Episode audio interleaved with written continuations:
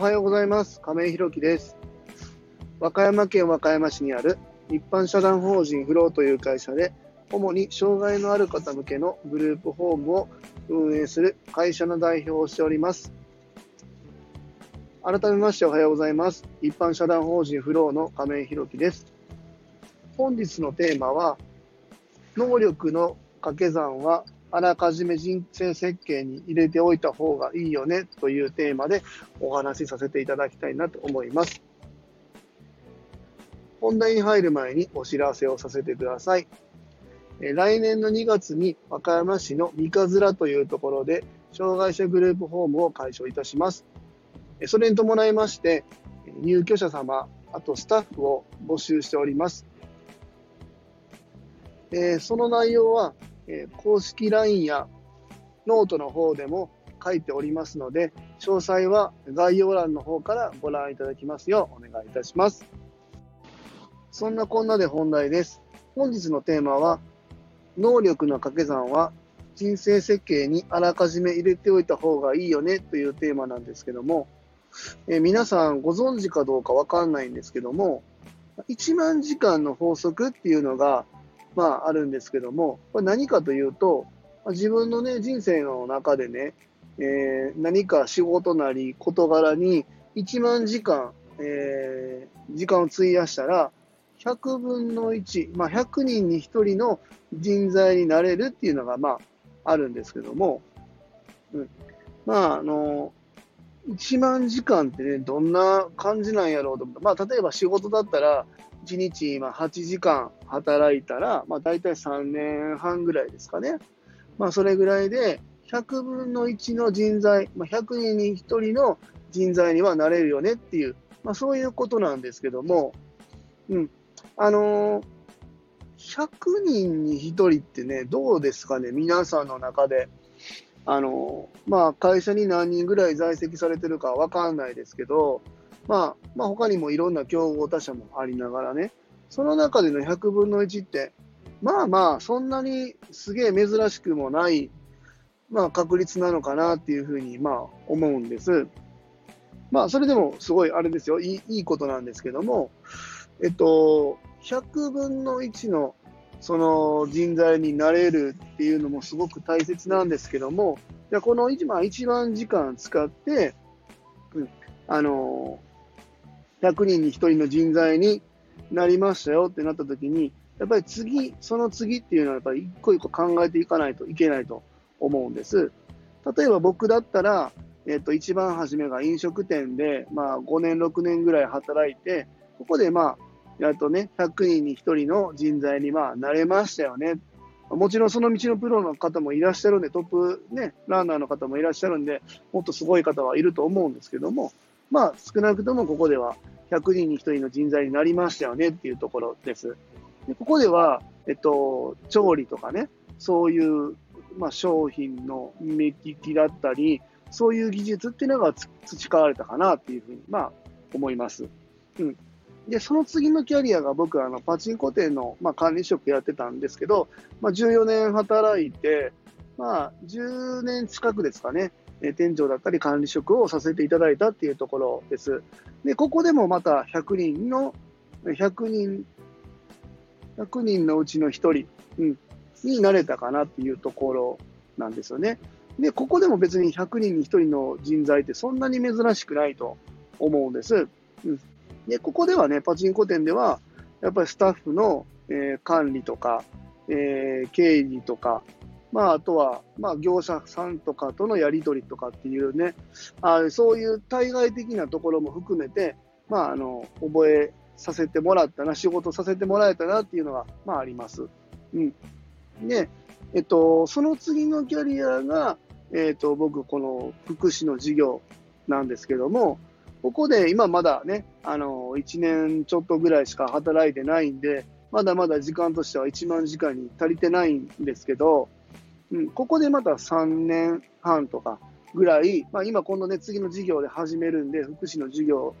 で、またこの1日8時間とか以上はまあ、こうかけて3年ぐらいでね、また1万時間になると思うんですけど、またここでも100人に1人の人材になれましたよねっていうところに、まあこれなると思うんです。うん。で、えっ、ー、と、100人に1人の人材が、えー、3つ掛け算合わせればね、えっと、100万分の1の人材に、まあ、これ、なれるんじゃないかっていう、まあ、能力、例えば、この、飲食店で働いた人っていうのは、まあ、そんなに珍しくないけど、飲食店やってて、パチンコ屋さん、まあ、パチンコ屋さんじゃなくてもいいんだけど、管理職をやってましたよっていう人材で、この2つやってるってなったら、ちょっとまた少なくなると思うんですよ。うん。で、なおかつ、福祉事業にその能力を持ち込んで、えー、能力を生かした福祉の、えー、アプローチをするっていうのがももっともっと珍しくなって、これ100分の1になるんですよね。うん。これってすごい大切なことだと思うんです。うん、でこれを、まあ、これっ、この話ってね、あの全然ネットとかでも書いてるんで、あの全然珍しい話でもなんでもないんですけども、ここまで5分以上話してね、なんなんですけど、そう、これをあらかじめ人生設計の中に入れておいた方がいいよねっていうのは僕本当に思ってまして、うん。もともと僕は飲食業から始めて、その時はね、もう一生僕この、えー、飲食業、レストランの調理でやっていくんだっていうふうに思ってたんですけど、5年、6年働いてから、まあ、いろんな理由があってね、若気の至りもあって辞めちゃったんですけど、その後のパチンコ屋さんのね、まあ3年、4年働いたあたりから、ちょっとその辺がね、頭の中によぎり出しました。うん。で、で、それで考えたら、パチンコ屋さんの14年ってめちゃくちゃ長いじゃんっていうふうに思われるかもわかんないんですけど、実はね、会社の中でもいろいろね、店長の管理職以外にもさせてもらう機会がありまして、例えば、パチンコ屋さんの中で、えー、改め、あの、委託でね、あの、食堂とかっていうのを今までやってたのを、まあ、えっ、ー、と、飲食業をやってたっていう経験があったので、社長に声かけていただいて、社内でそういう自社でね、運用する食堂だったり、コーヒーの販売サービスっていうのをやっていこうっていう事業が改めてスタートするっていうことで、またこっちさせていただいたりですね。で、またパチンコ店でやっていく中で、広告戦略とかね、マーケティングっていう部分も、まあ僕からアプローチして、うん、少しずつやらせてもらえたり、まあ、公式 LINE も今回今あの概要欄の方に貼ってるんですけども、これもまあ自分で作ったりっていう、そういうその管理職以外の仕事も、いろんなところでね、アプローチさせてもらえたんで、まあ、えっ、ー、と、14年っていう管理職っていうとしたら10年ぐらいずっと長くいたようには聞こえちゃうんですけど、実は実はそれ以外にも、社内でいっぱい掛け算させてもらえたなっていうのが、まああったので14年働かせてもらったと。で、次、じゃあもう、この介護の世界にこの能力を持ってね、今多分介護業界いろんな方いらっしゃると思うんですけど、この経歴持ってる方ってなかなかいらっしゃらないと、まあ、思うんですよね。うん、でこれを持ち込んで、やっぱりあの障害のある方を、まあ、支援する仕事っていうのは、やっぱりいろんな意味でね、そのボランティア精神だけで僕、どうしても無理やと、まあ、思うんですよね。やっぱり、えっと、利益をしっかり出して、事業を継続していくっていうことで、そこでやっぱり、えー、改めてね、その障害のある方の支援っていうのを継続していけるっていうふうに、まあ、思うんです。で、あの、やっぱり飲食店の経験って聞いてて、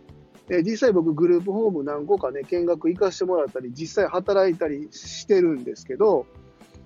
やっぱりね、あの、利用者さんの食事問題、もちろん作るのも大変だし、それを観測化しちゃって、えー、じゃあ実際住んでる人がもちろんそれで満足するかっていうと、それは毎日弁当だったらやっぱり嫌だし、毎日冷凍食品だったら嫌だし、毎日同じもんだったらやっぱり嫌じゃないですか。